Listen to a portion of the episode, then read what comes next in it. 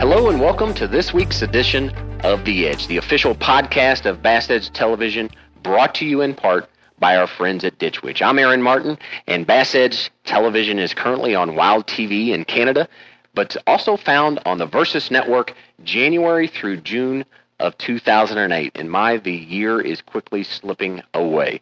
Uh, my co-host, Steve Brigman, is joining me. Steve, uh, thanks for coming along today. As always, it's good to be here. I appreciate you having me. I know uh, we've got a great show lined up, as we are going to be checking in with Southern angler Mike Cork, talking about one of my favorite things to do, and that is shallow fishing. Then we will be heading to the Inside Edge segment and talk with Major Cody Robertson of Army Bass Anglers. And if you are not familiar with this organization, I promise you uh, this is going to be an interview that will really pull at your heartstrings. But uh, they have a great cause uh, in helping our troops whenever they return from active duty and getting them on the water. Great show lined up, and it's all right here on The Edge. You're listening to The Edge, the official audio program of Bass Edge. Brought to you in part by Ditch Witches On. Experience the revolution. Uh-oh, look here, I got one, I got one. Look here. I mean, he whacked that football jig. The blades will dictate a lot of times the speed of the retrieve or the depth of that bait. Oh, good fish. Good fish. Did you see him come off that log? Whoa, look at that son gun, man. That's awesome. You know, you've got to just stay after it. Fishing is not easy. Oh, man, that's a toad. This is unbelievable. Well, Steve, thanks uh, so much for joining us again this week, as uh, our good friend Outdoors Dan, I think, is is still still in the woods. Yeah, he's he's off leaning against a tree, talking to some gobbler, who knows where. Well, I think at last count, you know, he finished up his Grand Slam this year. Of course, he does uh, the majority of everything with a bow, so hats off to him. You know, that's, that's pretty challenging. Well, it is. Uh, you know, I have, uh, you know me, I'm an avid turkey hunter myself, but I've really not uh, done it with the bow yet. I... I'm a little concerned about raising that bow with that gobbler in close, but uh, I'm anxious to see his shows. I really am. I, I know Dan uh, uh, puts on a great show, and uh, and I know he he got him some turkeys this year. You know, speaking about being out and about and on the road, uh, we've we've had a, a great month as as we've been into to Caddo Lake, and uh, of course uh, not too far around the corner, uh, Lake Patoka. And also, uh, you know, we, we got to spend some time there at the Toyota Texas Bass Classic. Oh, what a what a great event! You know, they're just, of course, for me, that's my old stomping ground. So, uh, got to see a lot of good friends, and uh, uh, all the anglers were there, and uh, got to talk to them, and got to see some of the old Bass Edge gang. You know, we all wander off in various directions and meet at various times. Uh, it was a great, it was a great time. It was. I mean, it was, it was like kind of like being amongst family, and, and certainly want to just say thanks for all of those, uh, all of you who were able to come by and, and see us. And anytime that we're ever out, please uh, just come by and introduce yourself. We would love the opportunity to exchange some fishing stories. So it's never a bad thing to, to talk about fishing. Well, yeah, you know, and there's starting to be kind of a musical element to this whole Bass Edge travel. You know, we got to see uh, some some great uh, concerts down there at the uh, Bass Classic, and, and I understand you've got some pretty good uh, pretty good little music event coming up for us. Yeah, you know, I, it's it's funny because what's the irony of it is I didn't have to twist too many people's arm to go to go to the next event, which is obviously coming up June fifth through the seventh. But you know, Trace Adkins, uh, Z Z Top, Leonard Skinner. Uh, some great bluegrass bands that's going to be up, and uh, man, we're going to have a great time. I know uh, there's going to be a lot of people, and we'll be giving away uh, tickets to that event through the website and that, so make sure uh, if you've not checked that out, had the opportunity to just go to w w w dot bama jam music festival dot com, and, and uh, man, I'm looking forward to that. I'm looking forward to the Bama Jam. You know, it's going to be hard for me. You, you know, I'm, my musical tastes are somewhat eclectic. And, sure. Uh, I'm going to have to have trouble choosing between the uh, rock and roll stage and the bluegrass stage, but uh, that's going to be a blast. I'm looking forward to it. It will be. Speaking of a blast, you know, Steve, we're here in uh, really kind of the prime time fishing, you know, obviously depending upon where you're at in the country. Uh, could be post-spawn down in the south, could be pre-spawn up north. Uh, everywhere in between, but springtime just presents some fantastic fishing opportunities. Oh my goodness gracious, yes. I mean, it's just, uh, you know, you know, the fishing opportunities are great, but I think there's also that that uh, cabin fever thing. We've been, you know, cooped up, and even when we've been out fishing, we've had to bundle all up, and boy, a little sun on our backs and a little sun on the water, it feels good. It's just a great time to be fishing. And there's a lot of, you know, a lot of fish that uh, that are active, obviously.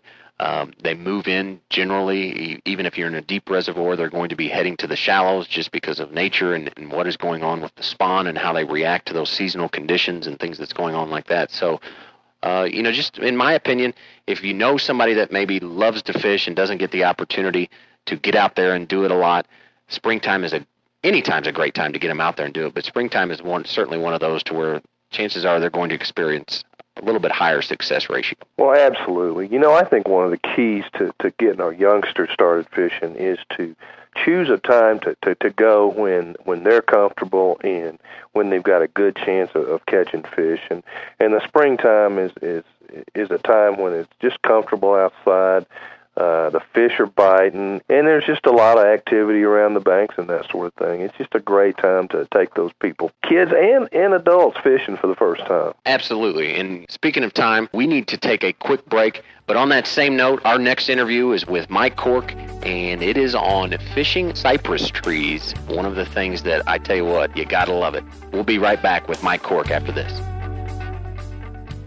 Give any type of boat the edge with MegaWare Keel Guard. It's simple to install, and we can now beach our boat anywhere. If you own a boat, you need one of these. MegaWare Keel Guard protects the keel of your boat from sand abrasion, from underwater obstructions, even concrete boat ramps. Kits start at under one hundred forty dollars, and best yet, it's guaranteed to keep on protecting for life. Thanks, MegaWare Keel Guard. Thanks, MegaWare Keel Guard.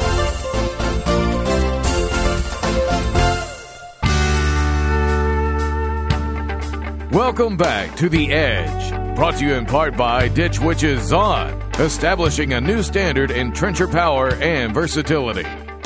Well, we're back here on The Edge, and this is Steve Brigman. We're here at beautiful Lake Caddo on the Texas-Louisiana border, and I'm here with Benton, Louisiana angler Mike Cork. Hey, Mike, it's good to have you here on The Edge today. It's great to be here. I'm glad to have The Edge come out to Caddo Lake and see what it's all about. Well, it's good. It's good to be here. I tell you what, when you pull up to this place, it's just it's incredible. Uh, you, you look out there and you think, where do I start? And it's just all cypress trees. And I know that when I got here, when we started talking, you know, you started talking about, you know, had I fished cypress trees before, and it's a, it's a whole different deal. Can you just talk to, talk to me about a little bit about cypress trees and how how different as a structure they are from, say, other other standing timber? Uh, cypress trees, they're not even in the same category as standing timber. The root systems on cypress trees are phenomenal. When it, you see that tree sitting on them where it touches the water, that, that's just the beginning of the understructure that's underneath. The root systems, they call it a, they call them knees, and the roots come out and they hit the ground, and then they have these vertical upshoots that come out, and they come out in different angles and different directions, and bass can pull up and hide inside those knees and create ambush points. So these knees are kind of like little stumps that sort of ring the trees? Exactly. The the, the uh, general uh, size of them is about the size of your fist, and you can just double your fist, put a fist on top of another fist, and they come out about as far as the, the limbs of the trees, all the way around it. So when you're looking at a, a large mature tree, you're talking about knees that are quite a few feet out from the uh, trunk of the tree. Yeah, you could have them out as three, four feet away from the tree. So that creates a, a like a, a larger structure where you're fishing out away from the trunk, uh, a lot lot different than fishing a bow dock or a standing timber or something like that. Right. A typical standing timber, you're going to pitch to the tree and your bait's going to fall right down the base of the tree and it's going to hit the bottom and that's it. With a cypress tree, you still want to do that. You want to get very close to the tree and your bait's going to fall. Then you're going to work it out through them roots a little bit, bounce it around and try and shake one out of there. Well, what's your approach to that? Because I know that if I were fishing, say, a brush pile, you want to, uh, say, start by fishing a one side of it. What, what's your general approach to, to coming up to a, to a cypress tree and fishing? Well, cypress trees, bass relate to them in two different ways. One way is they've got their back to the tree, and that's an inactive fish. And he's sitting there because he's using the tree as shelter, and he's, he's using it to protect himself. So he can hide in the roots and use the tree to create shade. The other way is when they're active is they actually sit down on the roots and face the tree. Now what they're doing then is they're looking for bait fish swimming around the top of the tree, you're waiting for wind to blow it around from the other side of the tree, and they're a perfect ambush point for it. So I was trying to hit the tree with so, my baits. Okay, so you oh, so the way you approach is to hit the tree with the bait and, and work it out into the knees? Definitely, definitely. Okay, and I've been looking forward to asking you this question. When you pull up to the boat ramp and you look out there at all those cypress trees, where do you start? Is there is there a way to uh, determine uh, which trees are going to be have more knees or be better fishing trees? Through experience, I've learned a tree that has knots up on the top, you know, within the first, say, three or four feet of the water, up on the above the water. If it's got a knot or something that looks unusual on it, it's going to have a better root system underneath. Yeah. But other than that, you just got to put that trolling motor down and go, because that's not a guarantee. I mean, when you when you're feeling, that's the only real way to find a better trees. So you know, paying attention to, to, to your bait and what you're coming through is important here. Yeah. Tell me about working a tree. I mean, uh, how long will you stay on a tree? How many casts on a tree? And I know that has to vary. Oh, it definitely varies by season. Um, during your warmer months, I will make one pitch, one cast to each side of the tree. If it's a spinnerbait, I'll cast down one, cast past it on one side, bring the spinnerbait up and hit it, the tree, and let it flutter. If I didn't get a bite, I'll go around and cast to the other side of the tree, do the same thing. In colder weather now, that's a different story. You work your jig. I'll, I'll hit probably four or five different places on that tree and bounce through it and make sure I covered every square inch of them roots. Okay, and you've mentioned a uh, jig and a spinnerbait, uh, and I know that you use a lot of different baits on on Caddo, of course, but it looks like to me you're always fishing cypress trees.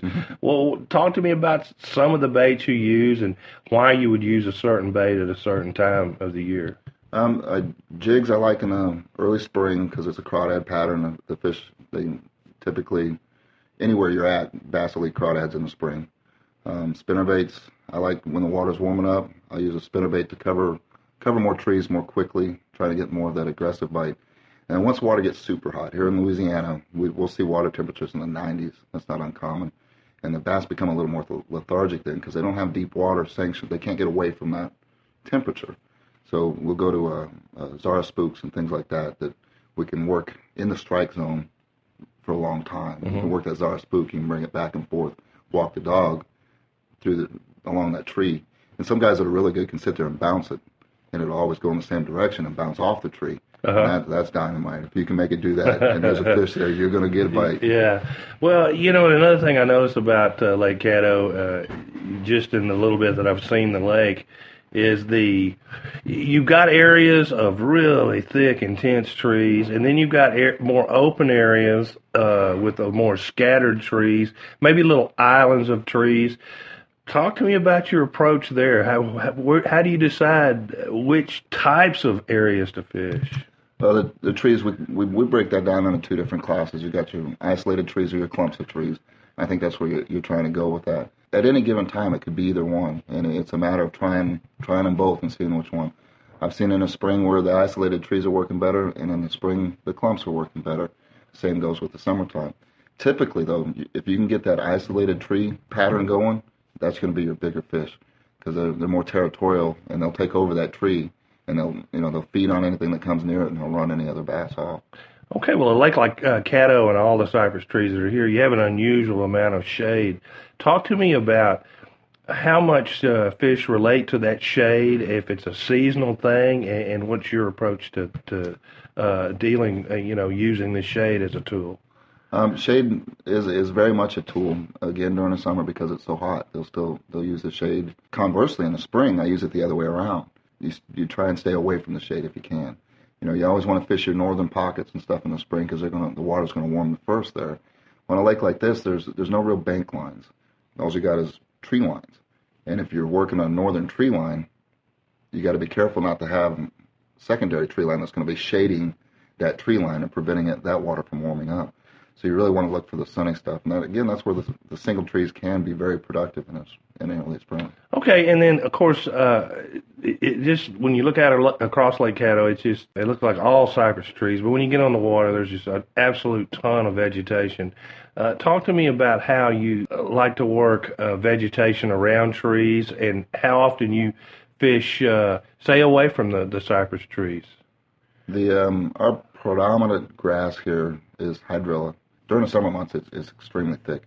Um, we have a lot of hyacinth, um, and most of that is fished via heavy jigs or uh, heavy weights with Texas rigs.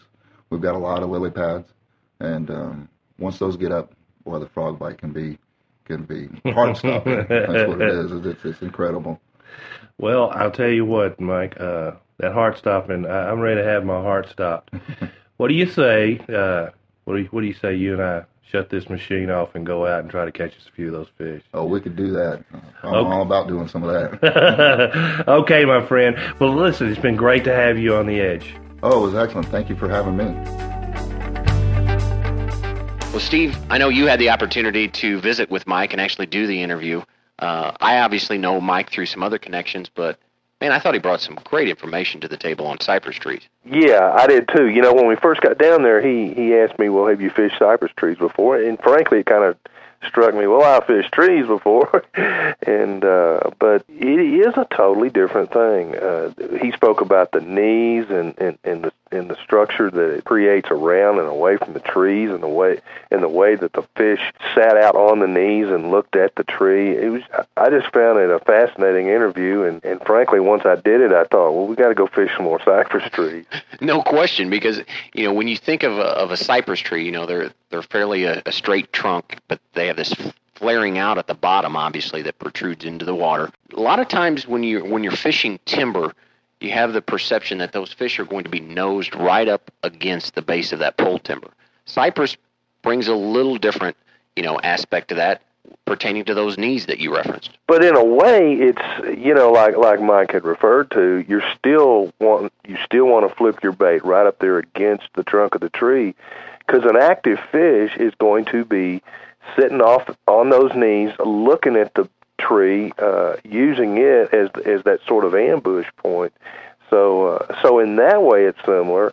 And then I found it also very interesting that, that he talked about how the inactive fish will face out from the, the trunk of the tree. So who knew, man? Sure, sure. That well, cypress trees are so different than others. Well, they are, and, and that's something that I don't have a tremendous amount of experience with either, but I can tell you that if, if you have, for instance, like on Caddo Lake, you know, there's some wind current, and obviously there was water that was running in there. So those fish, I think, were positioned more based upon the wind current, based upon the shade, you know, where you could find them actually on the tree.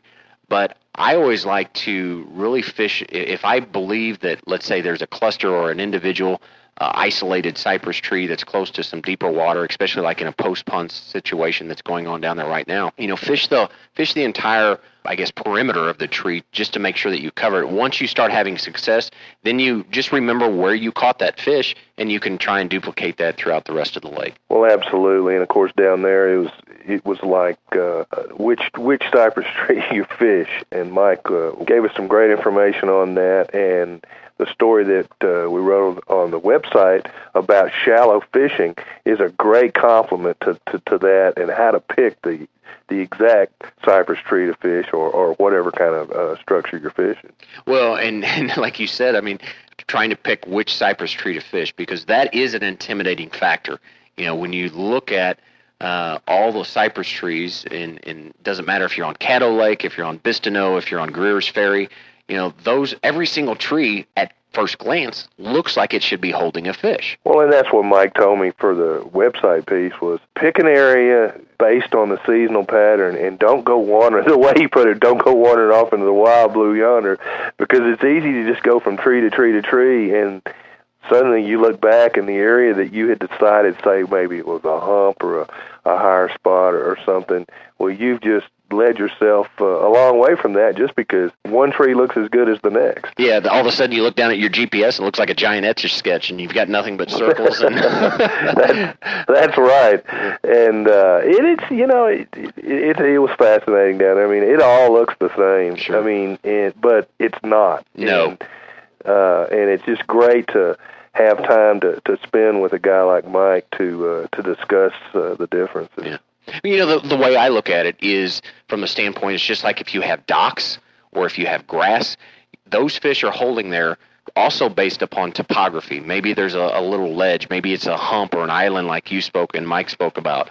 Uh, but there is also other factors, because when you have a lake full of trees or full of docks or just full of grass, those fish have that anywhere throughout the lake. So then you still need to fish that area just like those trees, those docks, that grass line is not there because they're holding to that topography. Well, that's a great point. And anybody that fishes docks a lot knows that as you work down the bank, one dock is better than another, and they might all kind of look alike. But there's a reason, and it might be its relative position Uh, to deeper water or vegetation around it, or just the fact that uh, some folks have put some brush piles. There's a reason why one dock's better, and there's a reason why one cypress tree's better than another. And quickly, one thing that I, I did learn is that be very aware of what you're doing with the trolling motor. When you come charging in, you know, to those trees and things like that, you got to be careful of that backwash. Yeah. Well, one of the things we did down there was we found that the fishing was a little bit better on the scattered trees. So you you moved a fair distance uh, from one tree to the other in that instance, and and it's real easy to kind of get in a hurry and get get drifting too fast in to where you have to turn your trolling motor in reverse, and all you do is just throw a bunch of backwash on that tree, and uh, it takes it takes a little patience. No question. And speaking of patience, we need to take a quick break, but when we get back, we're going to head to the Inside Edge, and this week it is Major Cody Robertson of Army Bass Anglers. You've got the truck. You've got the toys. Now it's time to get the hitch that gives you more time to play with both. It's the Tow and Stow Receiver Hitch by B and W. You want options? Select the ball size, adjust the height to level the trailer, or stow it out of the way in just seconds. It's ten thousand towing pounds worth of durability, convenience, and the latest technology that has made B and W famous. The Tow and Stow Receiver Hitch by B and W. Call one eight six six B E S T H I T C H. Welcome back to The Edge, the official podcast of Bass Edge. All right, welcome back to The Edge, and joining us this week on the Inside Edition, Major Cody Robertson of the Army Bass Anglers. Cody, thanks so much uh, for taking time out of your schedule to be part of The Edge. Well, thanks. Thanks for having me. Cody, before we get into really what Army Bass Anglers is and what it stands for and all the many benefits uh, that you provide to soldiers, you kind of have a story that I feel is, is worth sharing right here, because you're currently setting, uh, I believe it's somewhere in New York, getting ready for your second deployment Uh, over into Iraq. Is that correct? Uh, Roger, I'm up here at uh, Fort Drum, New York. Yeah, and uh, through that process, you've you've had some, some travel difficulties uh, in, in getting there. It was kind of like a bad nightmare. Yeah, exactly. No, I had to leave San Antonio, and, and, and in trying to get here, uh, that weather system that just pushed through a few days ago uh, was tracking northeast and just happened to be in the same uh, route that I was flying, so I basically spent the last three days uh, camping out and sleeping on the floors of uh, airports uh, all of, all across the country, and took me three days to get here. And uh, flights delayed, flights canceled, uh, facilities not being opened. Uh, it was it was a nightmare, that's for sure. Well, we just want to say, you know, from Bass Edge and from all of our listeners, uh, how much we appreciate and so respect your service uh, to the country, and, and the efforts that you and many many other servicemen and women are providing us so that we can be able to fish and, and do the things that we do here in the States. Well, I appreciate that, and it's an honor to serve, and uh, thank you. Cody, one of the things that when I saw, because uh, I know that your organization has been around, I think, for about two years, perhaps you could just really set the stage of what Army Bass Anglers is and, and kind of their, their mission statement. Uh, no problem. Uh, Army Bass Anglers, first, I, I like to always clarify with everybody, one, it's not a club, and two, it is not a nonprofit organization. Uh, Army Bass Anglers is a team of eight uh, individuals, all active duty soldiers except for one.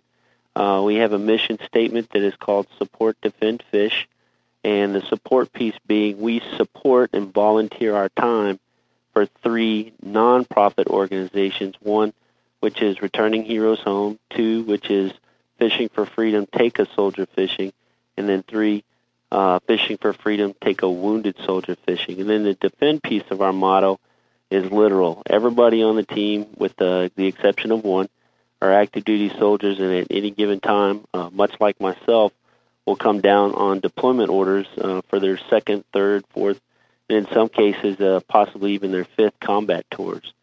And uh, we use an honorary system. Uh, we have anglers that step up and fish in our place, and it's you know, the burden of the load of fishing is uh, placed on that uh, team captain as that individual is deployed.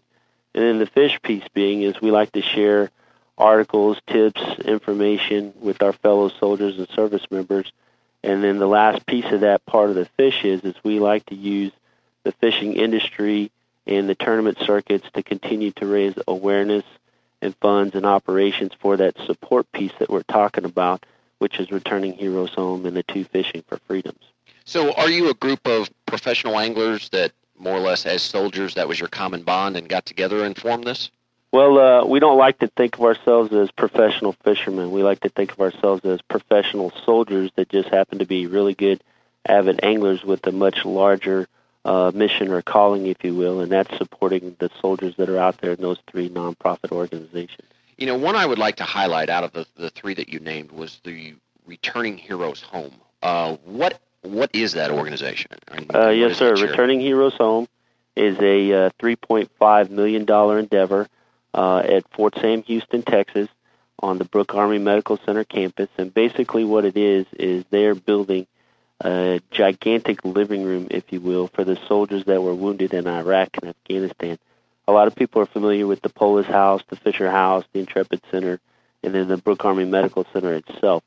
But what we don't have there uh, on that facility or that campus is a place for the soldiers that have been wounded to spend quality time with their family members outside the, the public's view or or outside of, you know, just the installation itself. Uh, because what happens is, if you're not familiar with B A M S I, it's the premier burn center in the country. And with most ballistic injuries and uh, stuff like that, you have a lot of burns, second and third degree burn issues that accompany that. And so that facility uh, provides them protection so that while they're undergoing care, and a lot of these guys are under care from six months to eighteen months and even longer, while they're under care, they have a place where they can spend time with their family members where they're not out in the public, in the public's eye. And and why that's important is is because while they're under care, not only are they dealing with the, the physical rehabilitative piece of their injury, they're also dealing with the emotional uh, piece of this pie. A lot of them have P T S D or T B I, which is traumatic brain injury, while they're also dealing with the physical uh, issues that they've got. And they all come with the support network, mom, dad, you know, brother, sister, girlfriend, wife, children. And when they're out in the public, you know, not that people do it maliciously, but they tend to, to look twice. They tend to stare a little bit longer. When when you're missing, you know, an ear, you have severe burn injuries that affect your face, your hair, uh, your skin. You got skin grafts and stuff like that. And you're dealing with, you know, post-traumatic stress syndrome and T B I and your appearance and all the emotional issues that go with it. You don't really want to be out in the public right now. And so we're going to provide them a haven where they can basically go through that whole rehabilitative process and uh, basically be protected from all that until they're ready to make that emotional step back out into the public, back to the workforce, et cetera. And so that's what that facility is all about, and it's going to take a lot of money to build it. So why is the fishing component so critical for this? Well, um, what we discovered uh, as we were fishing ourselves, we discovered that there's a huge uh, forum out there for us to basically uh, catapult this entire effort out there onto the fishing industry. Uh, if you look at fishing industry demographics, uh, they're much like NASCAR, have a huge following. And uh, if you kind of look at military demographics and you lay them one on top of the other, you're basically looking at a lot of the same type of people. We like to hunt. We like to fish. We like to blow things up. I mean, it was a natural fit. And then if you look at the tournament side of it, it was a great opportunity for us to get on stage and basically get the uh, tournament directors to put in a plug for Returning Heroes Home and help raise awareness. And I can give you a great example of that. As we were fishing in two thousand seven, we qualified for the South Regional Championships. And we met with one of the board members, and, and we talked to them about a boat wrap. And it wasn't so that we could look cool. When this, when we started forming this relationship, it's about raising awareness, and we knew the impact of a wrapped boat on the I thirty-five corridor, the four ten, the, the I twenties, all the different major thoroughfares that leading to these lakes where the competitions are held. And we knew if we stopped and somebody saw that wrap, they were going to ask the question, Well, it did exactly what we thought it would do. People started asking the question about Returning Heroes Home. What's this all about? Well, we were smart enough to put brochures in there and start fostering that relationship and getting that information out there. And then when we actually competed in the tournament, when we got on the water the second day, the entire uh, national staff for uh, Fishers of Men lined up on the boat dock, and they all saluted this boat as it as it made its launch out for the day. And then when we came back in, we got swamped with about fifteen to twenty different people asking, what's this boat, what's this rap all about? Well, we took the brochures, we put it in their hand, we gave them the information on how they could get involved, how they could make an online donation, and basically just started spreading the word, and it did exactly what we thought it was going to do. Well, that uh, that certainly tugs at my heartstrings and gives me chills as I sit here and just listen to that story. Um, you know, in our in our closing minute, how can civilians and I guess non-members of of the organization uh, become involved here in our in our last closing minute? Okay. Well, one, they can go online to w w w dot returning heroes home dot org. They can go to the online secure page there and just do basically whatever your heart leads you to do. You can also go to our site at army bass anglers dot com. You can look at the Fishing for Freedom, Take a Wounded Soldier Fishing, or Fishing for Freedom, Take a Soldier Fishing. Contact those tournament directors and get involved, whether it be as a volunteer or bringing your boat out and taking one of those soldier fishing, uh, especially the wounded soldiers, because they need additional help. Some of these guys are missing uh, their arms, their hands, their thumbs, their fingers, and, and they need assistance on the boat. And you may not get to fish, but you're definitely going to have an opportunity to help a soldier and get involved. Well, Major Robertson, unfortunately we are out of time, but I just, again, want to uh, wish you safe travels. And, uh, again, thank you on behalf of the entire nation and Bass Edge, our listeners, uh, for what you guys do and, and your service to this country.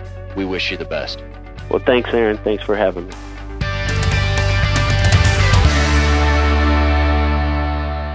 When I'm fishing in a tournament, time is critical. I need fast, easy access to my lures. My Cook's Go To Tackle System keeps my bait organized, tangle-free, and within easy reach. It installs in minutes under any deck lid, maximizing the storage space in my boat. And its durable construction lasts even through the harshest conditions. Get organized with Cook's Tackle System by calling one eight eight, three nine zero, eight seven eight zero or online at cooks go to dot com. Welcome back to The Edge. When I did that interview, I, I was just sitting there thinking about the things that we can often take for granted as anglers. And certainly after talking with Major Robertson and all the many men and women, uh, you know, who serve uh, our great country, it, it really makes you think. Well, you know, we can't really adequately thank the men and women that, uh, that serve in our armed services and all the sacrifices they go through. But uh, the Army Bass Anglers, that, that is a great gesture to uh, to show them our appreciation. Yeah, and we're going to try. Actually, uh, when we head to, I think, Rayburn uh, sometime there in May, we're we're going to have the opportunity to meet up with a few of them, and, and we're certainly looking forward to that. Um, just as a reminder, one of the things that we do want to throw out there that we are doing is the, the giveaways, the prize giveaways. We have some great stuff that that we've been giving away, so if you have not entered your name into that, make sure you do so. You are eligible to actually do that one time a week.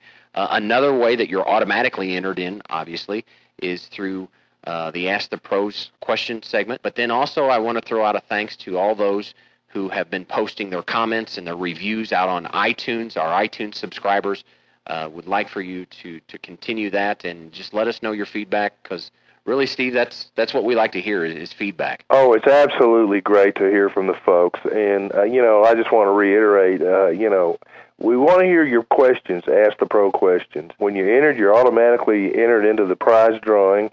But uh, be sure to include your address and phone number and uh, your shipping address, because we've had to skip over a couple of folks that we didn't have their information. So uh, let's hear from you, and let's have your information. And we have a another busy week coming up. I know there's a lot of things going on in the Bass Edge community. Newsletters rocking and rolling, but also uh, there's some new Bass Edge product that has came out. There's some neat stuff. Uh, I've already got my hand in the cookie jar and got me a few uh, items, you know, so... Uh, Uh, neat stuff. Uh, folks need to take a look on the website, and uh, I, th- I think uh, there's something there for everybody. And if you happen to be at one of the the many events uh, that we'll be at, from NASCAR races to the Bama Jam to all those different things, we'll be giving a, away some of that uh, free. It's simply if you'll just come up and uh, introduce yourself, we would love that opportunity. Unfortunately, our time has quickly passed, and we need to get out of here, Steve. Time travels too fast when you're having a good time. Absolutely. But, uh, goodbye, my friend, and we'll see you next time. All right. For Steve Brigman, I am Aaron Martin, and we'll see you right here on The Edge. Bass Edge would like to thank the following sponsors who make the Edge audio program possible.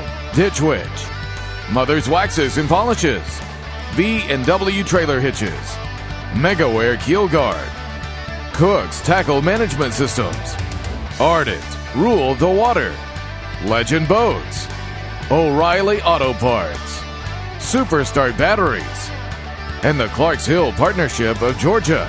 For more information on Bass Edge, including our television show, training materials, e-newsletter, and podcast, please visit w w w dot bass edge dot com. Be sure to join us next week on The Edge.